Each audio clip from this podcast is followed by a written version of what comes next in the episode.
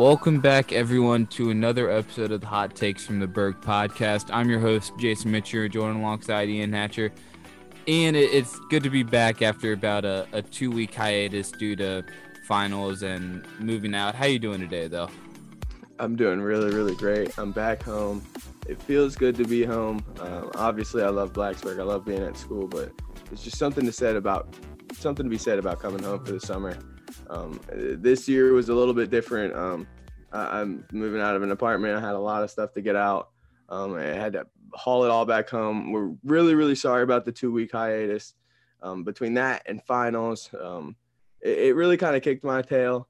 But um, I, am glad to be back. I, am so excited to get into this. And um, I just want everybody to know and be sure that that two weeks is the longest break that we will take. We're going to get right back into it, the weekly episodes. And we're probably going to be doubling up episodes now with how intense the NBA is about to get with the NBA playoffs. There'll be another episode we're recording for the NBA right after this. And obviously, with the NFL, we finally got our grades. We just got the schedule.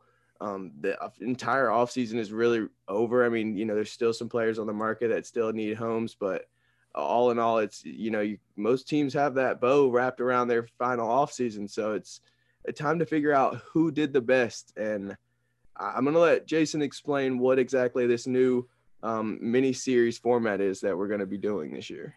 Yeah, so we're gonna for this off season or just for the NFL in general, we're gonna be breaking it up by divisions, and we're gonna be grading it not just the draft, not just free agency, their overall offseason, uh, what they gained, what they lost.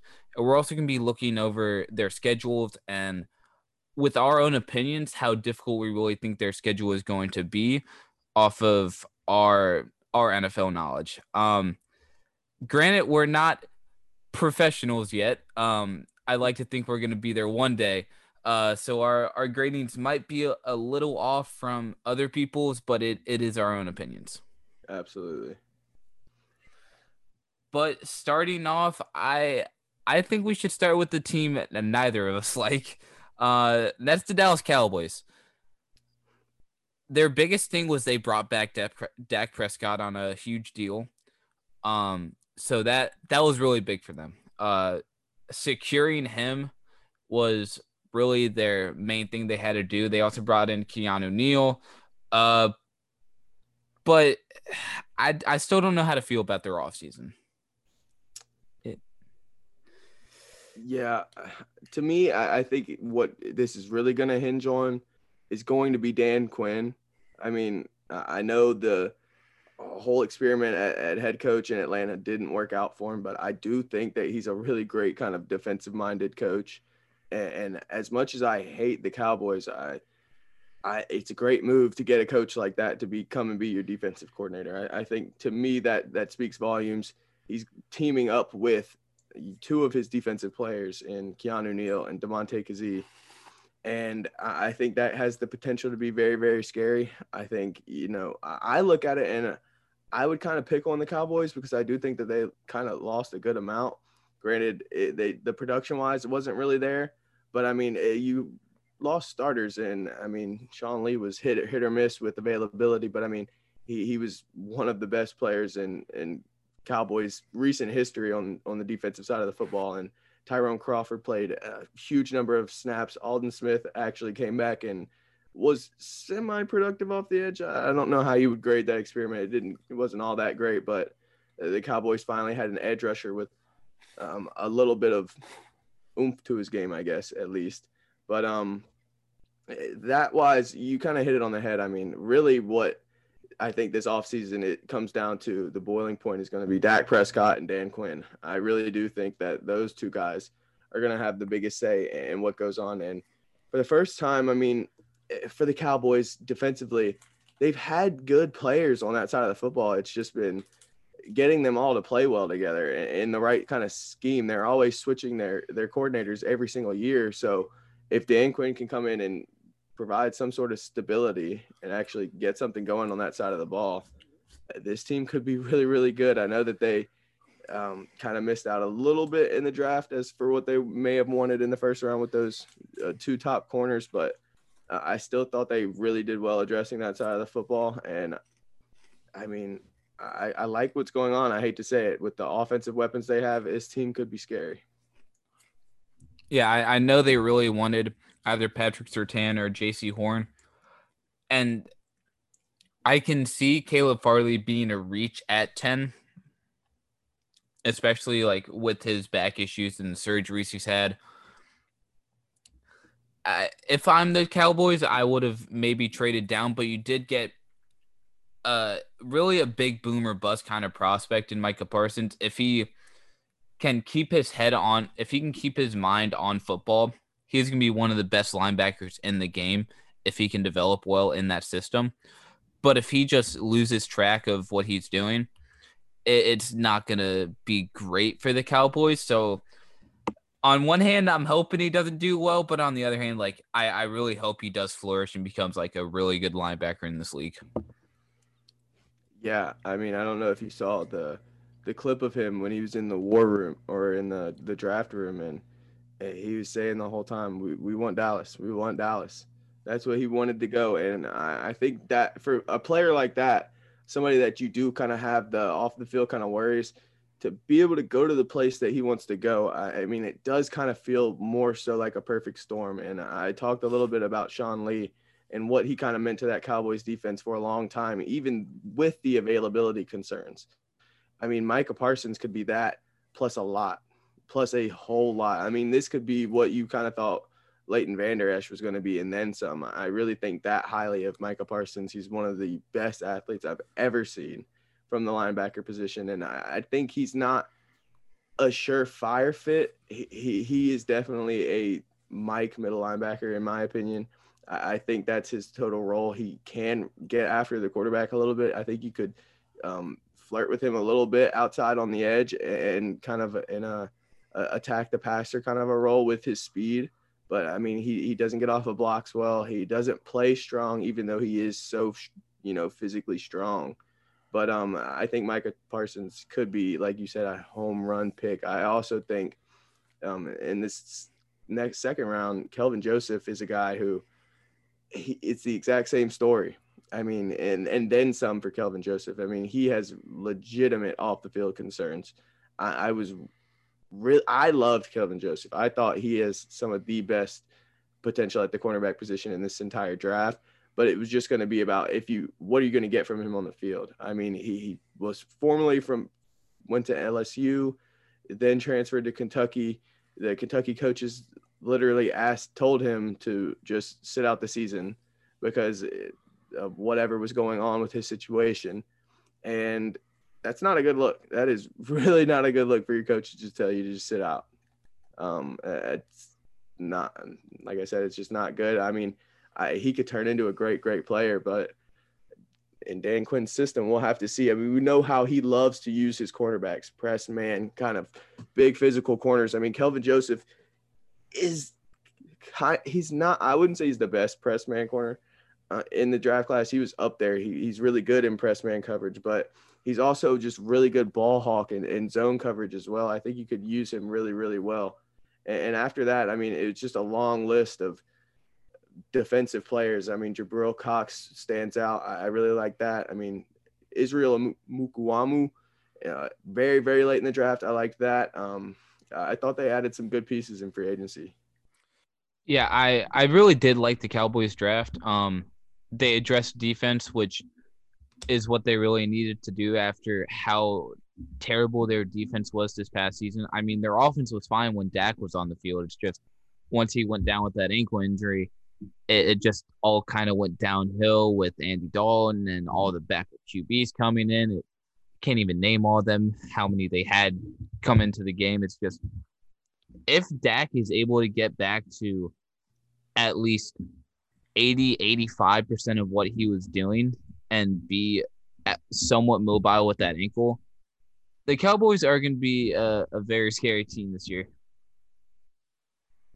Yeah, I really do think that. I was re- I'm not gonna lie, as a Philadelphia Eagles fan, I was really scared that there was some potential that Kyle Pitts was gonna fall to the Cowboys and they were gonna scoop him up, and I was gonna hate my life as a Eagles fan for the next decade watching Kyle Pitts dominate us.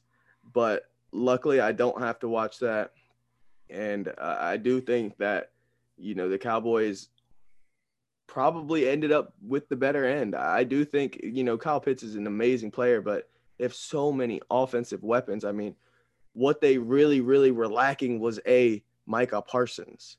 And I was so glad to see them address that just just for that sake. I mean, it, I've I hate to say it, but I, I kind of feel bad for Cowboys fans um, with, with just how much they refuse to put anything into the defensive side of the ball before, or it just always comes after offense for Dallas. And to see that happen time after time after time, this year it felt like it was going to be the cornerback. They're both gone. I, think they ended up really, really well at pick 12 with Micah Parsons. Yeah, I, I think overall I got to give the the Cowboys offseason grade. This has probably been their best offseason in the past few years. I got to give them a B plus. Uh, mostly off the draft because of them really addressing the defensive needs. They they couldn't really control losing Sean Lee or Aldon Smith or those guys. Like, so I can't really penalize them for that. The only big loss they really had was Chidobe Awuzie. So, I mean, their free agency wasn't terrible. So, I and how well they performed in the draft, it's really looking good for them. Yeah, yeah. I think you hit it on the head. I was gonna. I was thinking B plus the whole time. Um, and there was just the B plus only for the reason that I think there was a little bit of a room left for. Uh, I I'm fine with Keanu Neal and, and Damontae Kazee. I think those are great signings in free agency, but I, I think that you could have gone a little bit bigger of a splash. And I think some of their picks after Michael Parsons in the draft were reaches, and that's and some of them after Kelvin Joseph, I thought was a reach by about 20 picks, 30 picks maybe, and then uh, there was a couple picks after that. I think they picked a guy in the fourth round from Oregon State that I didn't even think was going to get drafted. I thought he was an undrafted free agent kind of a guy, but uh, they took him in the fourth round. So it was some questionable picks, but overall, really, really well. I'd give it a B plus, uh, same as you. Now, looking at their schedule, I mean, week one, you're facing off against the defending Super Bowl champions in Tampa Bay. That's that's gonna be a, a good game. Uh, interesting first game for Dak to be coming back, but overall, I the Cowboys have a I think a straight down the middle kind of toughness schedule. Yeah, uh, it's not it's not too tough overall. I mean, obviously they have the divisional games.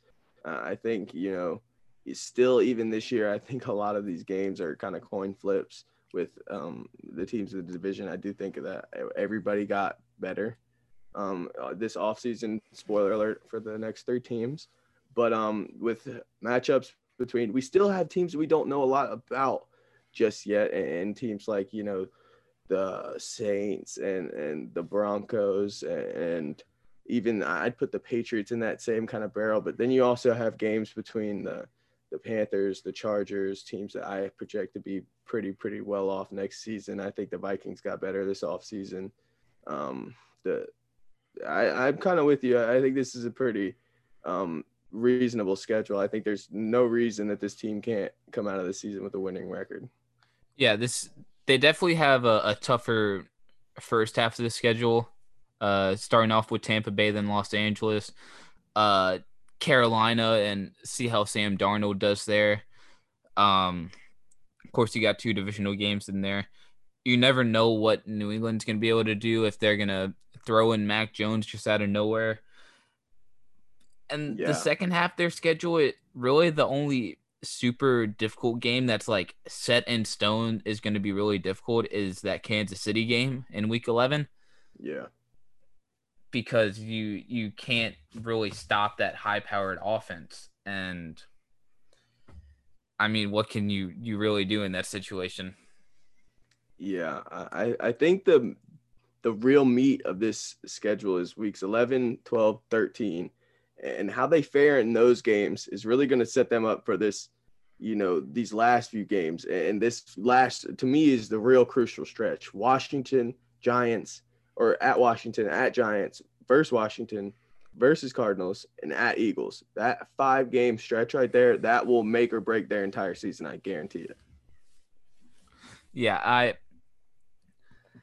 it's it's gonna be interesting seeing how Dallas plays this year. Um, we'll see if Zeke is able to have a bounce back year after having the worst year of his career so far. Um, it, it definitely didn't help that they had no passing game, but still, when you're uh, arguably a top five running back in this league, you have to be able to perform to your standards, and Zeke was just not able to do that.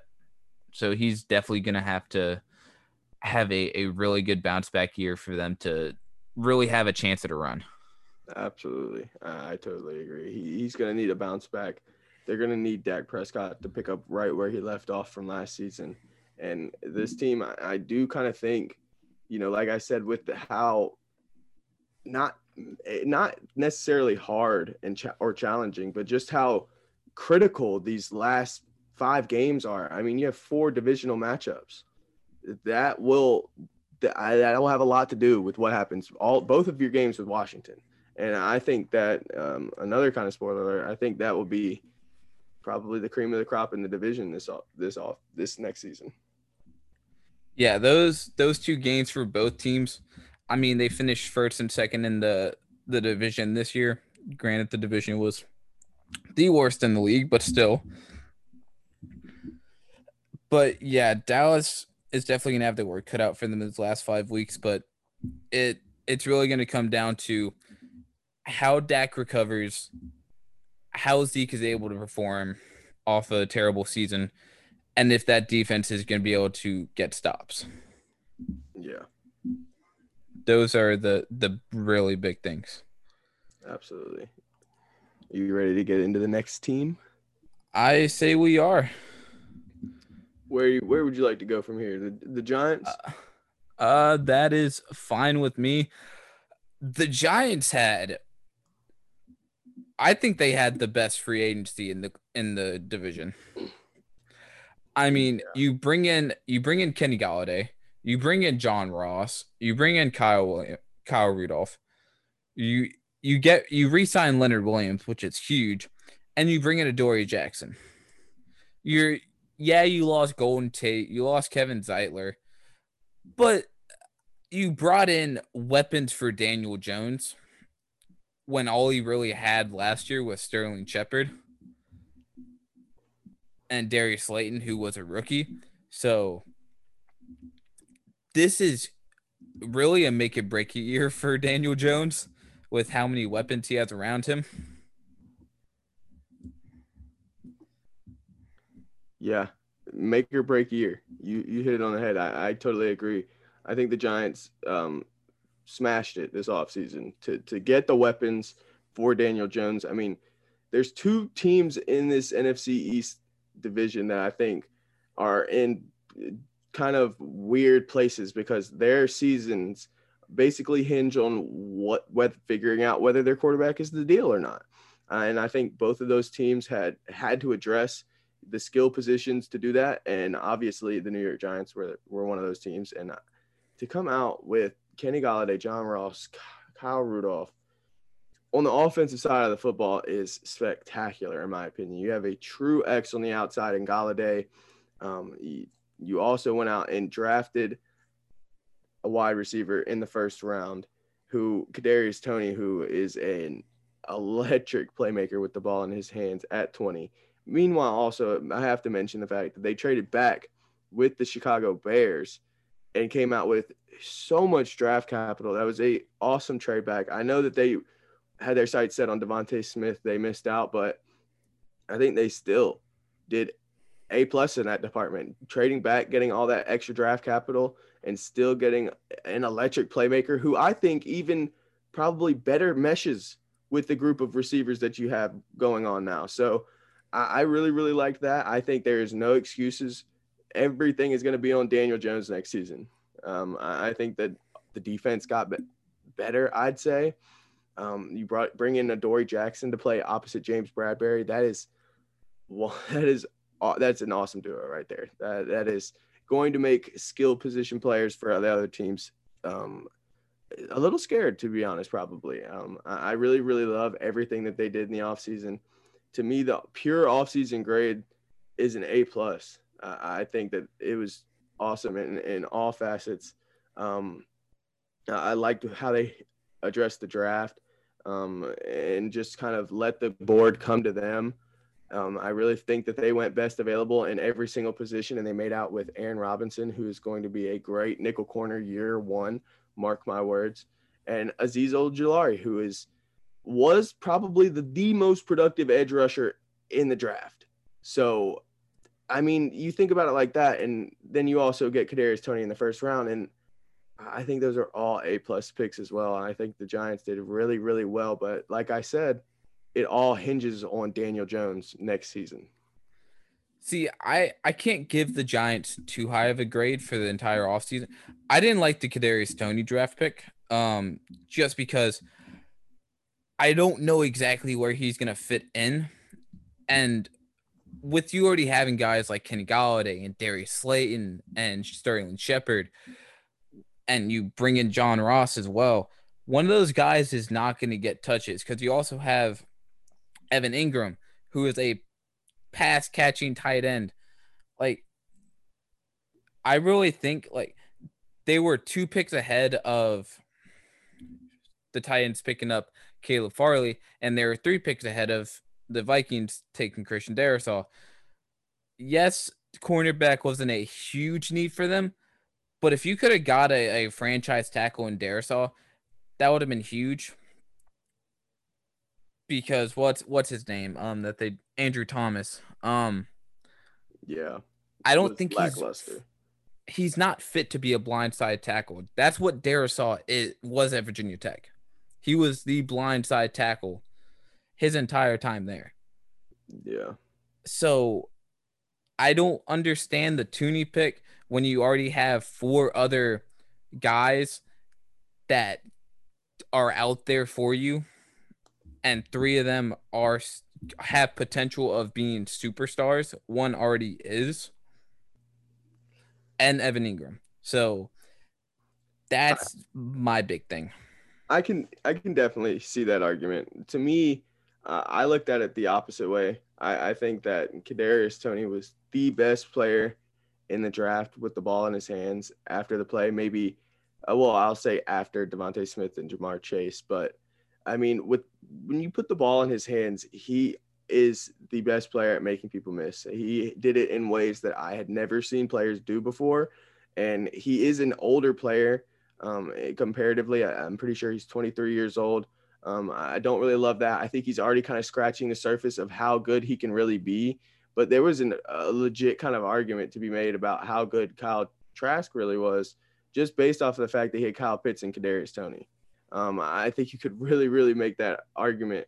And to me, Kadarius Toney was, like I said, a special and electric kind of player, and nobody on the Giants has that after the catch kind of ability like a like Kadarius Toney brings to the table. Sterling Shepard is all right. I really do like him, but he's more of an inside kind of a route kind of guy. You're not even expecting that much after the catch really from him. Kenny Golladay is a pure outside receiver, and, and to me, Slayton is a, a, just a go route specialist. I mean, he, he can do a lot, but I mean that is the route that he wins on, kind of like uh, Dyami Brown was. We'll talk about him in a little bit, but um, so for that reason, I saw it as like uh, not a huge need either. But in this offseason, like I said, the priority was getting Daniel Jones weapons. And with a Kadarius Toney, I mean, he'll have so much right around the line of scrimmage, so much that he doesn't even have to work for. That's just going to make his life so much easier. And for that reason, I really, really love that pick. I, I can I can see that. Um, yeah, they don't really have many playmakers after the catch. But when you also have four guys that you can already have, like you have five yeah. guys that are good, and then you also have Saquon coming out of the backfield. I would have really liked to see them try and bolster up that offensive line a little more instead of going after another guy that has a chance to be a superstar on the outside. That that's my way of looking at it. Yeah, no, and the trenches are very, very important. And obviously I do think that, you know, that is the the weakest link now for this Giants team is the offensive line. And I do I do wish they would have addressed it a little bit more. And, and, if anything, they lost probably their best offensive lineman in Kevin Zeitler this offseason. So that probably is something to knock. But um, I, if they can get away enough, I mean, there's just so much playmaking potential on this team that I, I'm willing to give it an A plus because I think all Giants fans wanted going into this offseason was making sure that everything around Daniel Jones – would provide no excuses and we can figure out whether he's the guy or not. And, and for that reason, I think it was, like I said, an A plus kind of a draft. But if he doesn't have the time to get the ball out, it could be just a Carson Wentz kind of situation where, I mean, you see just the that amazing deterioration right before your eyes where it's like, wow, I mean, okay, you need offensive linemen, but uh, what we will have to see. Um, there are a couple of teams that will pose give them real threats, obviously, for that reason. And um, if you want to, the first one we can get into the schedule is probably going to be Washington in week two with their defensive front. I mean, yeah, maybe maybe not an A plus. You've talked me down to an A, but I, I still love everything the Giants did overall. Yeah, that's why I can't give it above an A minus just because of them losing Zeitler and not try and bolster into that offensive line anymore. But yeah, they're they're playing some really, really good pass rushing teams this season. I mean, Washington, you have to play Washington twice. New Orleans isn't terrible at pass rushing. You have to play Los Angeles in week six. You have to play Tampa Bay in week 11. You have to play the Chargers in week 14, Chicago week 17. Like, if Daniel Jones doesn't have more than five, more than four seconds in the pocket, it I'd say even more than three seconds in the pocket, it's not going to be good. Yeah, and I'll tell you something that it could. I, I said that I love the Kadarius Toney trade, but also, I mean, there's for the both the Giants and Philadelphia, there's going to be a lot of questions. In my, eh, to me, I, I don't really think as much with Philadelphia because I think DeVonta Smith is more of a, sure kind of thing as a wide receiver. But as far as the Giants and Kadarius Toney, if Daniel Jones doesn't work out, how is it going to look? Being that you traded back and for the pick that the Bears used, the team that could never get the quarterback position right to select Justin Fields. And I I know I love Justin Fields, but I just think that could be uh, some controversy that may come up in the future if if Daniel Jones doesn't uh, light yeah. the world on fire if, in New York. If if Daniel Jones does not become the quarterback and Justin Fields ends up becoming like an MVP kind of candidate, yeah, that that could look really bad to to Giants fans. Um, but like I said, I overall I give him an A minus. I think strength of schedule, it's really going to come down to the offensive line. I really like the Giants defense this year. Uh, they really bolstered up that side of the field, especially with the Dory Jackson lineup next to James Bradberry. Really bringing back Leonard Williams was huge, um, considering how big of an effect he's had on that defensive line. Um, he, I'm, he's in that kind of Aaron Donald category where you have to you have to double team the guy, or else he's going to get to the quarterback. I think that to me, this is a really tough schedule, in my opinion, honestly, for the Giants. I mean, Broncos week one, Washington is, I mean, every divisional matchup, just to save some time, is, in my opinion, in the NFC, is a coin flip every time. that's how they usually go. They're just tough, hard nosed games. Whether the, both teams, whether one team's amazing, and the other team sucks, you could never count out in the NFC. Just trust me on this. Never and uh, then the Saints. I mean, Rams, Chiefs, Raiders, Bucs, Dolphins, Chargers, Bears at the end of the season. Where I mean, at that point, that could be set up kind of a perfect storm. Where if imagine Daniel Jones is really at the end of the year getting near benched, and here comes probably at this point in the season, Justin Fields into town. Yeah, like they do have some really difficult opponents. And like I said, I think it's really going to come down to the offensive line and how they're able to perform, especially against these these heavy, heavy pass rush teams like Denver, Washington, the Rams, the Chargers, the Bucs, Miami, Chicago.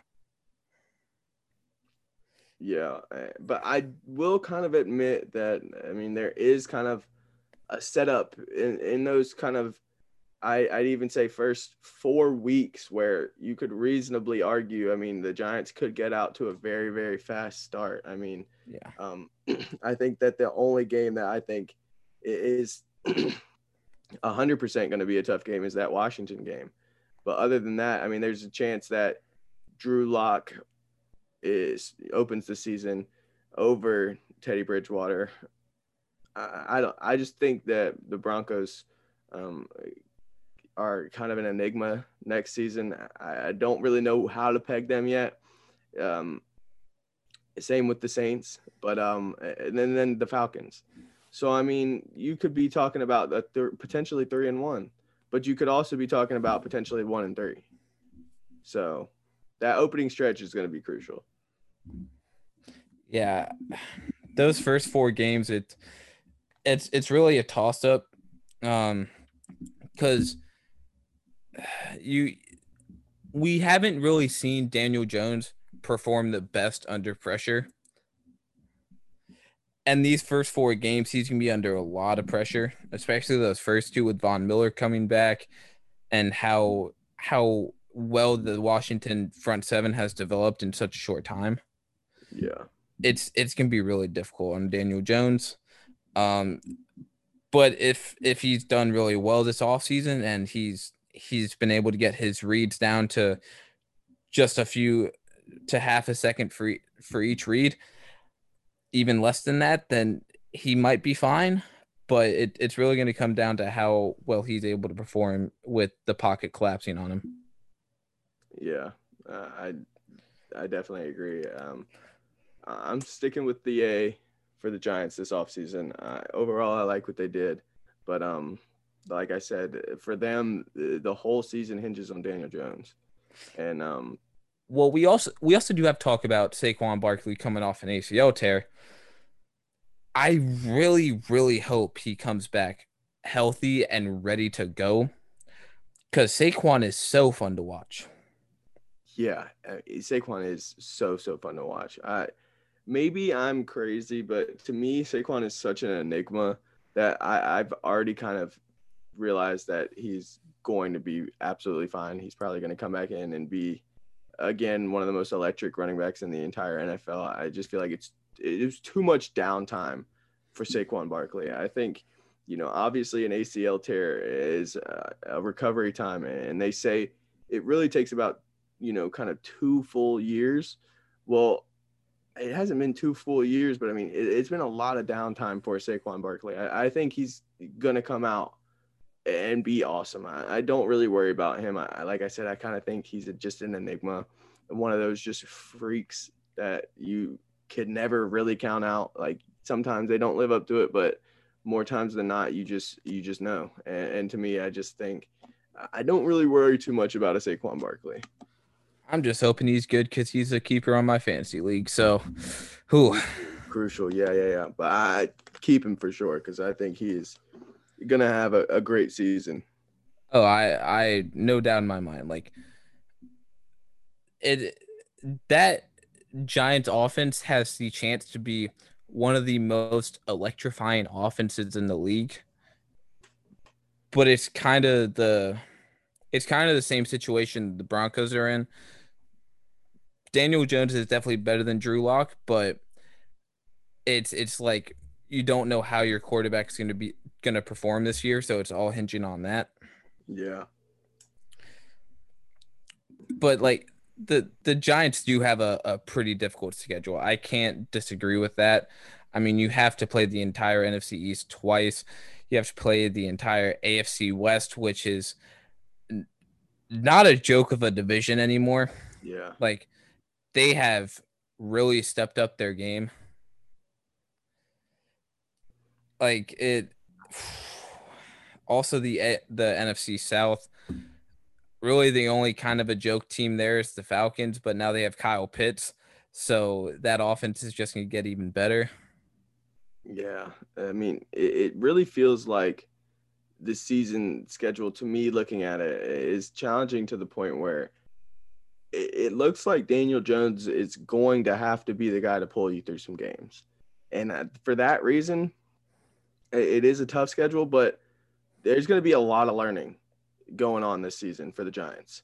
I mean, their entire future hinges on what really happens with Daniel Jones this this season, and I think you could say that them and the Broncos was a perfect, you know, kind of comparison because I do totally agree. I think them, the Broncos, the Eagles are all essentially like tryout years, you know, to see who who if you really want this position, then prove it. So, um, for that reason, I think you're going to learn a lot this season because it is a tough schedule. There's going to be a lot of times where you're going to need a quarterback that can just get you a touchdown, you know.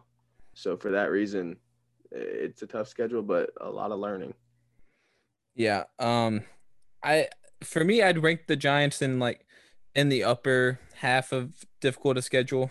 Um, not probably around like eight or nine. Yeah, that's probably where I'd put them. Yeah, I, would give it. I'd give it. Right now, I'd give it an eight. But um, obviously, you know, a, a, even as soon as like the first week of the season, that could change drastically once we just get a better feel for exactly what teams are going to be doing. Um, but I do think it, it, on paper it's it's a tough schedule. There's not a whole lot of gimmies on that schedule and a, a lot of potential dogfights, really. Yeah. So shall we move into your team or my team? I was gonna give you uh I was gonna give you the opportunity to we go through Washington first. All right. So the Washington football team. I I think they had this I think the Giants had a better free agency. But that's no slack on what Washington did in free agency. I mean, they bring in Fitz Magic. You also have Taylor Heinicke still there. You bring in a a two more weapons for whichever quarterback is going to be out there, which is what Washington has really lacked. You bring in Curtis Samuel and Adam Humphries. I you also bring in William Jackson.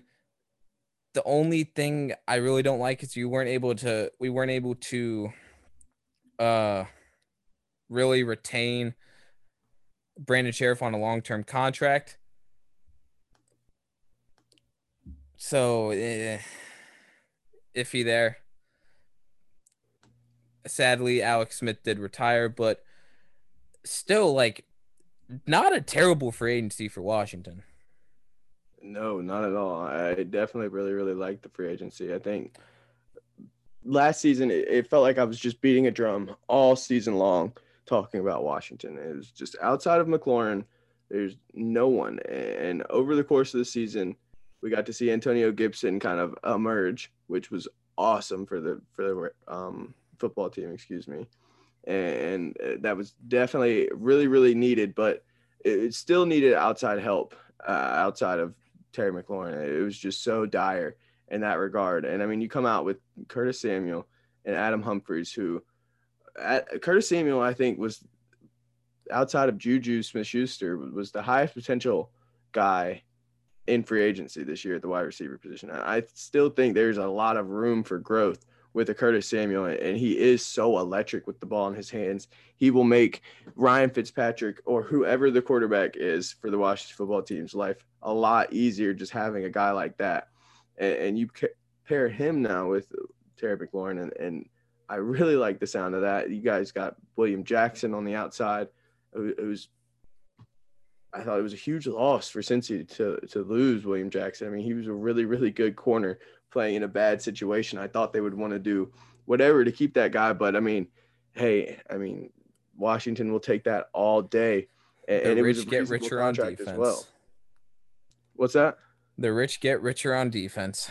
Yeah, so I mean, uh, that was really really awesome. There was, like you said, yeah, nothing really left in the front seven at least to to address. So I mean, go out and get a corner like that, I thought it was awesome. And Ryan Fitzpatrick is eh, he's a journeyman, but all that man can do is just grip it and rip it and make good plays and win games and do it with flair.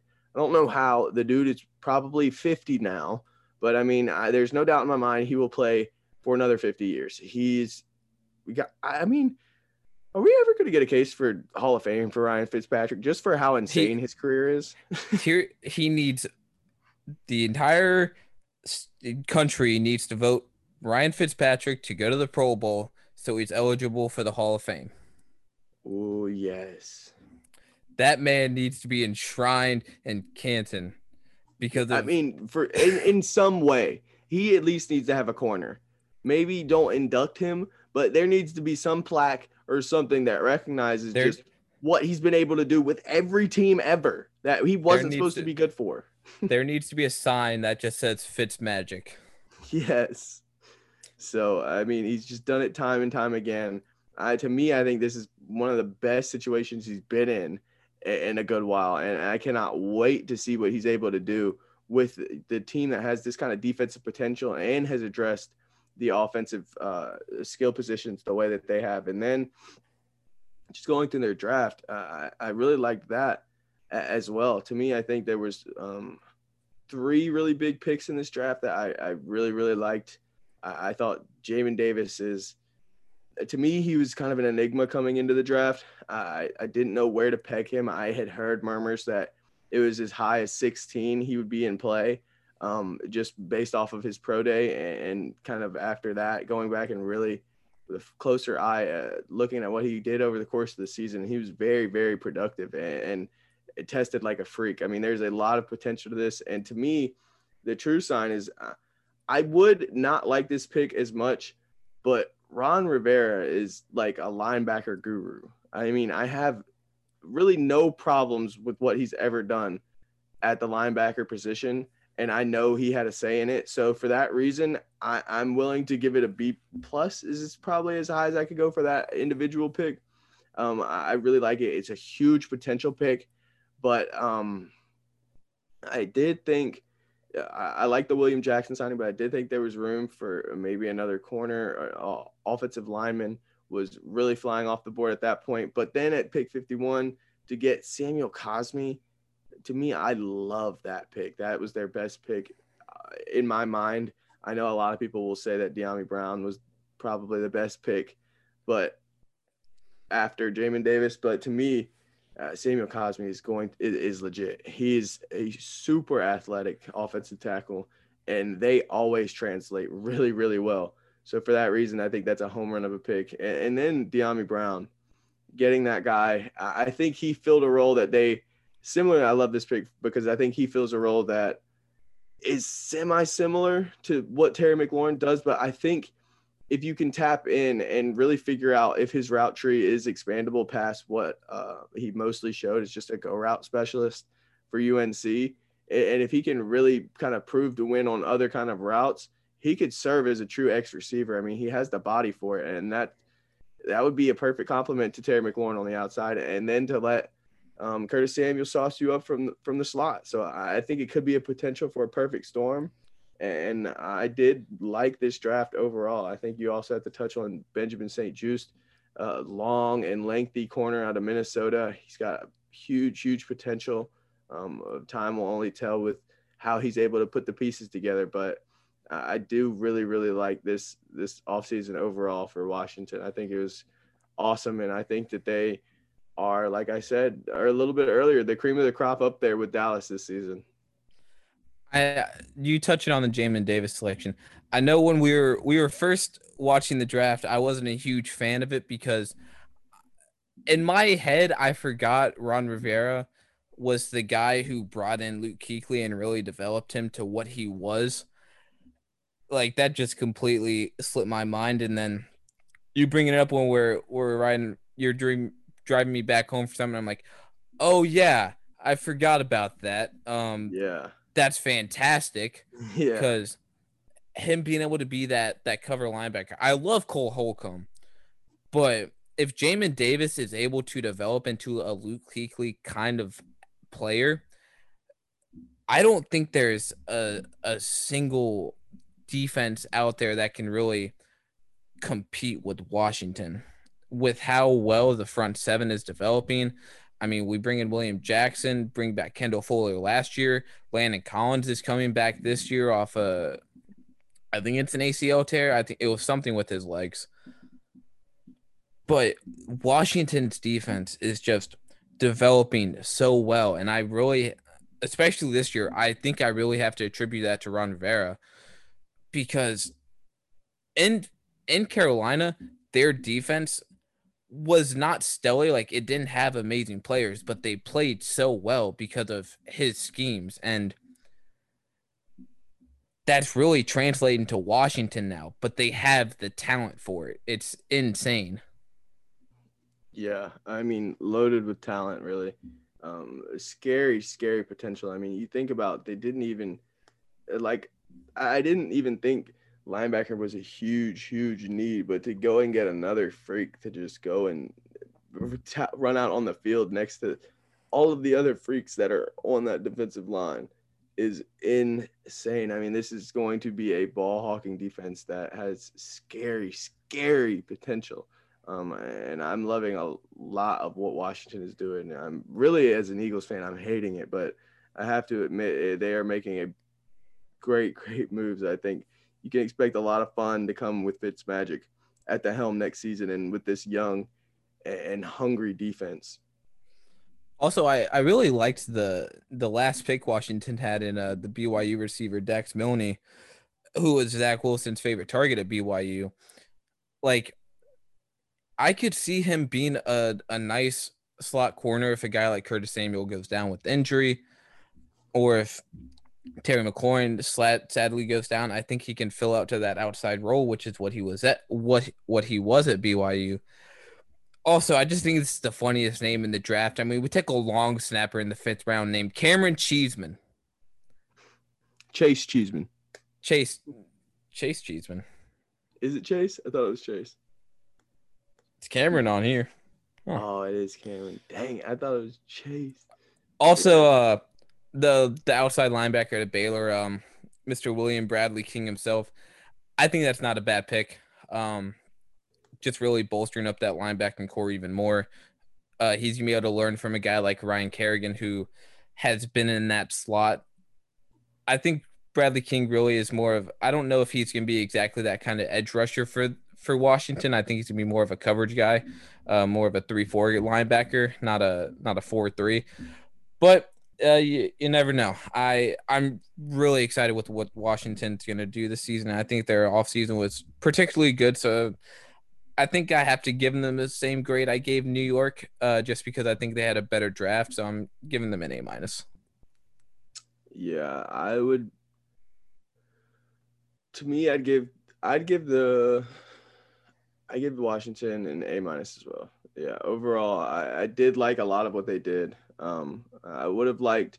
I, I really like Fitzmagic. Don't get me wrong, but I do think that Washington is kind of trying starting to get into no man's land with the quarterback position. Yeah. I know that there's Heinicke after Fitzpatrick, Fitzmagic, excuse me, but other than that, I, I it, no man's land in regards to being too good to get one of the top quarterbacks in the draft and really kind of with how many great defensive players you're getting. I mean, in a couple years, you won't have the cap space to compete to to go and trade for one or um, you will trade. You could always pull off with some finagling, but um, at least signing one. So for yeah. that reason, I I'm a little nervous looking at the long term for Washington, but overall, I think in the now, they're like I said, they will be competing to win the NFC East next next season.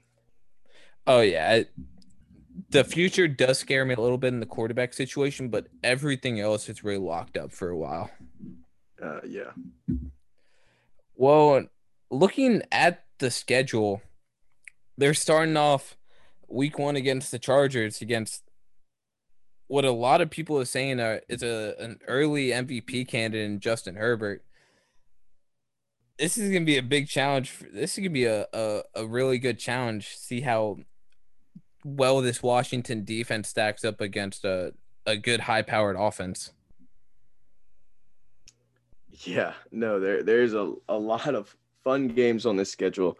Um, but it, fun for the league, but I, I think ultimately uh, kind of a bit challenging out of the gate. I think the front part of the schedule is going to be rough. Like I, I do love Washington as a team next year, but anytime you're talking about the Chargers, the Bills, the Saints, the Chiefs, the Packers, Buccaneers, Seahawks, uh, that's rough. That is very very rough. Um, but uh, luckily, I mean, at the end of the season, um, I said the NFC East are, are kind of a coin flip, but to me, I like Washington a lot, and it's kind of a perfect storm for them potential wise. We talked about it with the Cowboys. I mean, there's there's two matchups with both of those teams, two matchups with the Eagles, and you finish with the Giants. So I mean, there's a lot of work to be done at the latter part of the season to um, make up some ground, especially when it comes to making um, for a playoff race. But um, I do think that out of all the teams we've looked at thus far, that this is the roughest schedule in my opinion. Yeah. Also, NFL, thank you for giving my team prime time games this year. What the hell? After none last year, thank you for giving me three. Jesus. Like, but it it really sucks.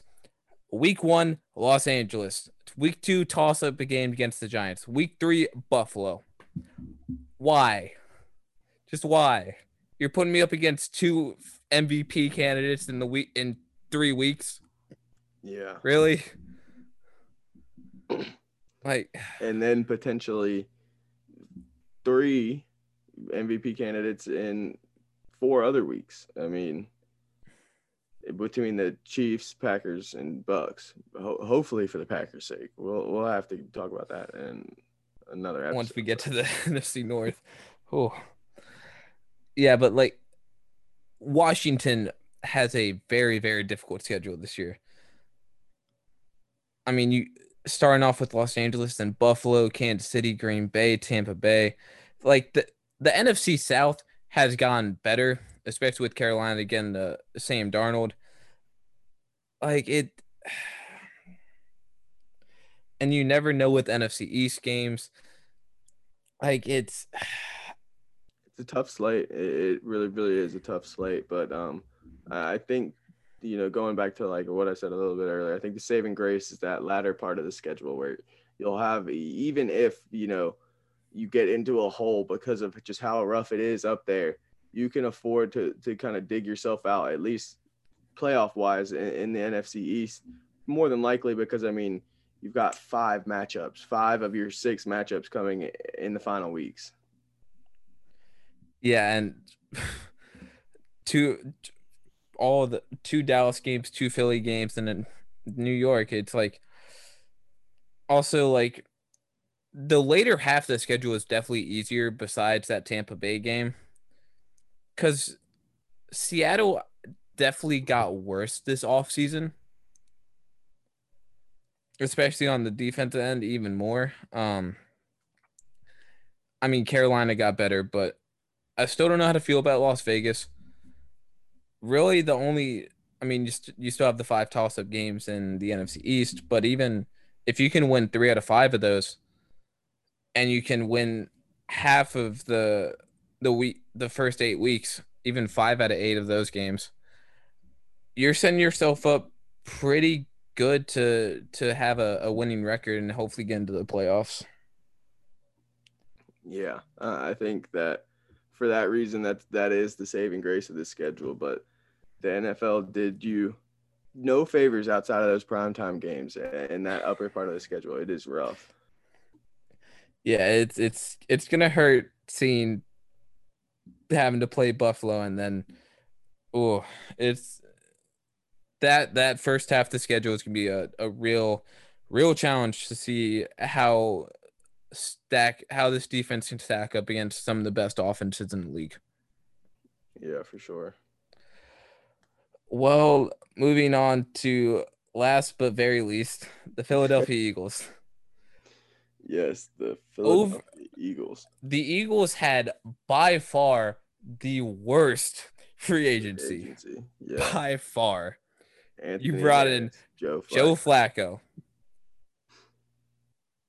Wow. And you yeah. lose Jalen Mills, Malik Jackson, Vinny Curry. Yeah, we we definitely lost a lot. I mean, the draft we had a, the most draft picks for a reason. We had to just rejuvenate. I mean, we had to recoup some some players that can wear jerseys for us. I, I mean, we needed uh, playmakers depth uh, across the board. We had so many needs. Um, and overall, I mean, really to us, our offseason, like I said, outside of Anthony Harris, who, who does project to come in and have a, an impact year one. Um, but other than that, nothing really. I mean, you get a backup quarterback, okay. Um, but in the draft, we had to address a, a lot of needs. And to me, in the first round, if you didn't get to see our live stream, I, I loved the selection of, of DeVonta Smith at pick 10. Um, I can't remember in my entire fandom outside of uh, Jeremy Maclin and DeSean Jackson. And even those guys weren't high, high picks. And I mean, going back to one season of Terrell Owens, it just feels like for a long time we've kind of just had drifters in and out of our team every three or four or five years uh, at the wide receiver position. And, and, to get a guy with as much potential as DeVonta Smith is absolutely huge. And also because I talked about it earlier. I mean, the Eagles have to figure out if Jalen Hurts is the guy or not next year. So to reunite him with the former teammate and the Heisman Trophy winner at pick 10, I, absolutely thought that was a home run of a pick. Going to the second round, Landon Dickerson. I I really like this pick as well. I mean, it does scare me a bit. I mean, the injury concerns are very, very real. I'm pretty sure he's never finished a, a collegiate season, but and I should also add two ACL tears and two ankle injuries. So I mean, the lower body, which is something you really really worry about when you're talking about 300 pound men, is not not the best, not the best for sure. So uh, that does definitely scare me. But potential wise, I mean, he is a monster, an absolute monster. You could have made an argument that he was a top 10 kind of talent player in this draft. He's that good. I mean, you don't see six foot six centers. Like that just doesn't happen. And he is a mountain of a man and he is strong and he blocks like an offensive tackle. He pulls like an offensive guard, like some of the most athletic offensive guards in the league, even though he's not the most athletic guy. But once he gets moving downfield, he, he's an absolute force. Milton Williams, high potential guy. Love what he could potentially add to our defensive line. I really, really like that pick. Zech McPherson is is the one head scratcher to me in this draft. Uh, I didn't really like that that pick. I mean, he was a productive player on the ball and coverage, but uh, outside of that, I mean, not the greatest of measurables and things like that. I'll have to see how how he takes the field as an actual Eagle, but uh, um, right now I, would call it a head scratcher. Kenneth Gainwell, I love that pick. Uh, we needed to address anything behind Miles Sanders. I love Boston Scott, but uh, he just doesn't really cut it overall. I mean, he'd be a great third string running back, but we needed a backup. Kenneth Gainwell can do that, and then some. I really, really like that pick, and and then basically defensive line and linebacker. We finally take a linebacker and Jacoby Stevens. I, I, he's a, going to transvert or translate from safety to linebacker. I, I, think I could really like that. I mean, the last time we tried that was with uh, Nathan Gerry Was terrible. Jacoby Stevens offers some plus athleticism and is a big body. He translates well as a as a linebacker. I like that, and, and Tarron Jackson as well. I have to touch on him, defensive end. Uh, I think he could be a great, great player for us out of Coastal Carolina. Yeah, like I think Philly finally hit on a wide receiver pick and not taking one guy before another guy that's going to become a superstar cough cough DK Metcalf and Justin Jefferson. Um, but yeah, I DeVonta Smith going back with Jalen Hurts, it's gonna be really nice, and that's gonna give Hurts a little bit of a home feeling, knowing he's able to throw to a receiver that that he's thrown to before, and like he knows his routes, he knows what he likes to run. It's like that's really gonna help him out in his second year of development, especially in a and kind of a, a bad situation that he's in right now. I mean, I don't think it's really a, a make it break it year for him, but with how bad the the QB situation has been in Philly, especially last year and part of the year before, it's really rough for Hurts right now. So just giving him a, a guy that he he knows and he knows like he's comfortable with is it's really good. Absolutely. I love that pick for that reason. And another reason is just to me, whether Jalen Hurts is the guy or not, I mean, we didn't just take a wide receiver just to take a wide receiver to try and help him. I mean, we got to me the second best wide receiver in the draft. I don't think you could argue it even.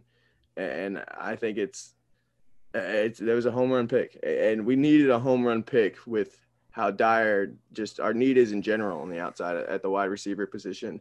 And I think we got a lot of potential good players after that in the draft. I mean, between Landon Dickerson, Milton Williams, Kenneth Gainwell, Tarron Jackson, I think there's no doubt that all of those guys have impacts for multiple seasons for this Eagles team. And we're going to need them at next year. So they better be ready. But um, it, was a quick offseason recap for the Eagles. There's not much to look at. Um, we were really in salary cap hell in in free agency, so we didn't really have any. We weren't in a position to really do anything. And even once we moved on from Alshon Jeffery, Carson Wentz, um, DeSean Jackson, all of those guys, we were still kind of capped uh, for money. So we couldn't really do much. Um, but that we also put ourselves in that position. I can't help but dock us for that. But I loved our draft. To me, it me somewhere in the middle. I give it a B minus, but it really undermines how much I love the draft. We were just it's almost an F in free agency. I mean, we really couldn't do anything, and we lost a lot. So for that reason, I mean, it, it has to be a terrible grade there. But the draft, in my opinion, was awesome. I'm I'm gonna give the Eagles a B. Um, they it definitely does suck that y'all basically had like zero dollars in cap room because of the Carson Wentz uh contract and the Alshon Jeffery contract. Uh, yeah, free agency was absolutely terrible for y'all. But I really do like the Anthony Harris signing uh to help replace Jalen Mills. And then your y'all's draft was good but not fantastic in my opinion. Um I really would have liked to see a little bit more emphasis on the offensive line if but I mean Landon Dickerson it's it's going to be interesting uh to see how he's able to fill into that role but I'm I'm still not a big fan of the the Philly O line and that's going to really come back to bite Jalen Hurts most likely so but I, I, do like some. I do like the other picks, so that's why I'm giving it a B. Yeah, uh, you can't go. To me, in anything in the A range is blasphemous. It just in a total cumulative offseason recap, you can't do that because you have to give put some weight into free agency. Uh, we were just, you know, we weren't able to do anything really. Uh, Anthony Harris will make an impact, but that's one player. I mean, we had a good amount of needs. We are a rebuilding football team, so um, that didn't really bode too well. But um, uh, that we reloaded in the draft, and I really really liked it, top to bottom overall. So for that reason, I, B B minus for me, but uh, I can definitely see the B for me. But that's that's the entire NFC East right there. Um. Oh, schedule. Yeah. yeah, correct, correct. Schedule. I mean, it, it's it is kind of the same as the rest of the NFC East. I mean, we all play the NFC the NFC South. We play the AFC West. Y'all do play Detroit, which will will definitely be nice for y'all to hopefully get a free win there. Yeah, I'm not sure if I'm crazy, but I'm gonna have to say this is the easiest of our division thus far that I've seen. You throw in games versus yeah. the 49ers, Lions, and Jets. And I mean, that 49ers game is early in the season. So I'm thinking Garoppolo there. Um, I think those are three winnable games. And, and when you kind of throw in the other games that the teams and other teams in the NFC East, they're all tough toss up games at the very least. I mean, there, there's not very many gimmies to be had. I mean, you could argue that the the Jets and the Lions are two of the other rebuilding teams of the league. I mean, they're just not looking to be overly overtly competitive next season. So for that reason, I think this is the easiest I've seen personally thus far. I know we're not doing record predictions, but I think if Philly can get two out of those three games against uh San Fran, the Jets and Detroit, I think they could easily walk out with like a seven and ten record. Like that's not great, but it's it shows progression. Yeah, no, I see a lot of people pegging the Eagles as a four to five win team, and I'll be honest, it's it is a. It, I mean, I still think all the teams in the NFC East have relatively difficult schedules, but um, I think you could definitely say ours is the easiest. And I mean, like you just said, I mean, two out of three of those games, and that's already two wins on the season. I mean, you toss in the the 50-50s between the Giants and the Cowboys, and I do think we'll probably get swept by Washington this season, if I'm being honest. But even just those, and I mean, we're already at our win total, excluding every other non-conference game other than those three. So I, I do think they're a better team than that. Um, only time will tell. They are definitely rebuilding, so I could be wrong, but easier schedule for sure. And seven and ten was, is definitely in the realm of possibility. But now that's every single NFC East team. A bit of a, a recap of their entire offseason and how we think their schedule is gonna, how we think they're gonna do in their schedule.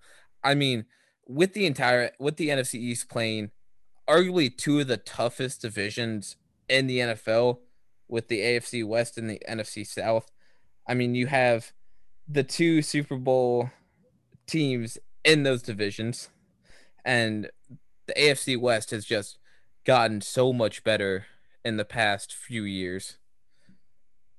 And then the NFC South is really coming back to what it used to be, besides the Falcons, but I think they'll get there pretty soon. So the the NFC East really has its work cut out for them this year. Yes, they certainly do. Uh, it should should be a, definitely another dogfight in the NFC East, but I'm looking forward to catching every single game from it.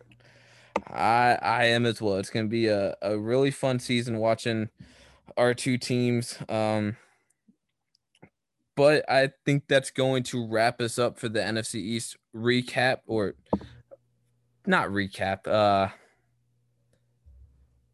the off-season recap, yeah, yeah, off-season recap and looking into the season. Uh, I still can't believe we're we're three months away from the NFC the NFL season coming back. It's it's absolutely crazy to think a month that two months, three months has already flow flown by since the Super Bowl.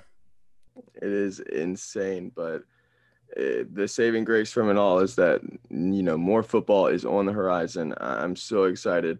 I know I do this every single year. Right after the draft is over, I just want us to line up and play games already.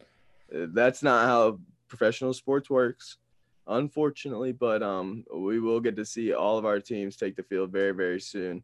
And we will have all of the other NFC divisions wrapped up over the coming weeks. So stay tuned for all of those and another NBA episode with a with a postseason outlook on the way soon. So definitely stay tuned to the channel. Um, and we've been loving the growth lately. Uh, we're so excited to really smack this summer, like I said. So definitely stay tuned. We got a lot coming. But with that, I've been your host, Jason Mitchner, joined alongside Ian Hatcher. We'll see you all next time.